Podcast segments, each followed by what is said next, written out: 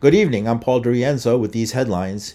Ukraine used air launched cruise missiles overnight to strike a large Russian warship in Crimea. The attack was confirmed by Russia's defense ministry. The attack on the ship occurred at the port of Feodosia, and the ship was damaged. It usually carries tanks and military personnel and exploded in a large blast captured on video. One person was reported killed. And Israel expanded its offensive into refugee camps near Gaza's cities over the weekend. Israeli forces have engaged in heavy fighting in North Gaza and the city of Khan Yunis, driving Palestinian refugees into ever smaller areas. At Al Shifa Hospital, WHO investigator Sean Casey described a nightmarish scene. I'm back in Al Shifa, the largest hospital in Gaza, for the third time this week, where it's still a case of absolute misery. With people still on the floors, it's almost impossible to walk. Critical cases Despite U.S. calls for Israel to curb civilian casualties, Israeli Prime Minister Benjamin Netanyahu says the military is deepening the fighting.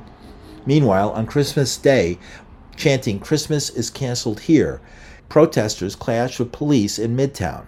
Six were arrested for menacing an officer, graffiti, and disorderly conduct, mostly near Grand Central and Union Square. Hey, that's assault! That's assault! Hey, hey, that's assault! That's assault! Stop! Stop! Stop! Ah, stop! You did it! Look what you did! The protest began at the Christmas tree in Rockefeller Center in the afternoon.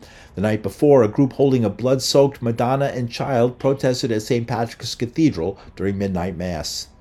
Today, Mayor Eric Adams' administration said there have been 483 separate protests on behalf of Gaza in New York City since October 7th, involving 161,000 people.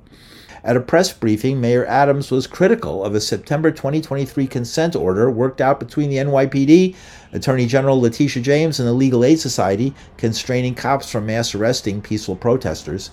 I don't believe that people should be able to just take over our streets and march in our streets. I don't believe people should be able to take over uh, take over our bridges. I just don't believe you could run a city this complex where people can just, you know, just do whatever they want. The agreement characterizes protests at four tiers. According to the mayor, last night was a tier three protest. There's sad news for the Pacifica radio community. WBAI live host and local station board member Ralph Poynter has died. A lifelong activist for the freedom of people of color in the United States, he was partner of People's Lawyer, Lynne Stewart. Appearing on this producer's MNN cable show, Let Them Talk, he defended Lynne Stewart, who had been imprisoned for her work as a defense lawyer. Well, Lynne says, as long as we remember those who fought to support us, we are okay. And we have forgotten the brave brothers in the black community who were the Black Liberation Army, who fought to defend the community. And she reminds people, and I remind people, that there were not so many uh, police killings in those days because there was retribution out there. And now we have turned our back on the brothers, and now it comes home to haunt us. A resident of the Lower East Side during the 60s, Ralph Poynter ran a motorcycle repair shop and supported the Black Panthers, the Black Liberation Army, and the Panther 21. Sister Betty Davis is doing a two hour special on What's Happening, the program she hosts with Ralph from 8 to 10 p.m. Wednesday evening. That's tomorrow. Ralph Poynter was 89. In more radical political news, today marks 52 years since a group of veterans seized the Statue of Liberty to protest the war in Vietnam. They hung an upside down American flag from the statue's crown, a symbol of distress.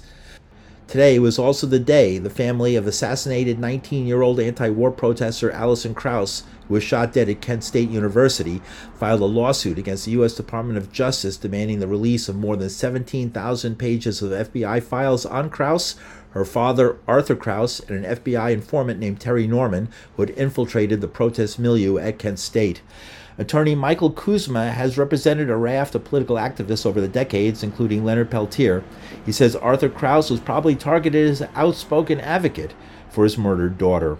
They would have just monitored his activities because he was uh, involved in, you know, the claims that were brought against the state of Ohio. He's very uh, outspoken and active, and Lord knows what you may turn up. The FBI investigates people uh, now and back then for the littlest things. So you, uh, and they they look into all aspects of your life. So it will be interesting to see. The Kent State massacre occurred on May 4, 1970. Four students were killed and nine wounded. Students were protesting the invasion of Cambodia by U.S. troops. Paul DeRienzo, New York.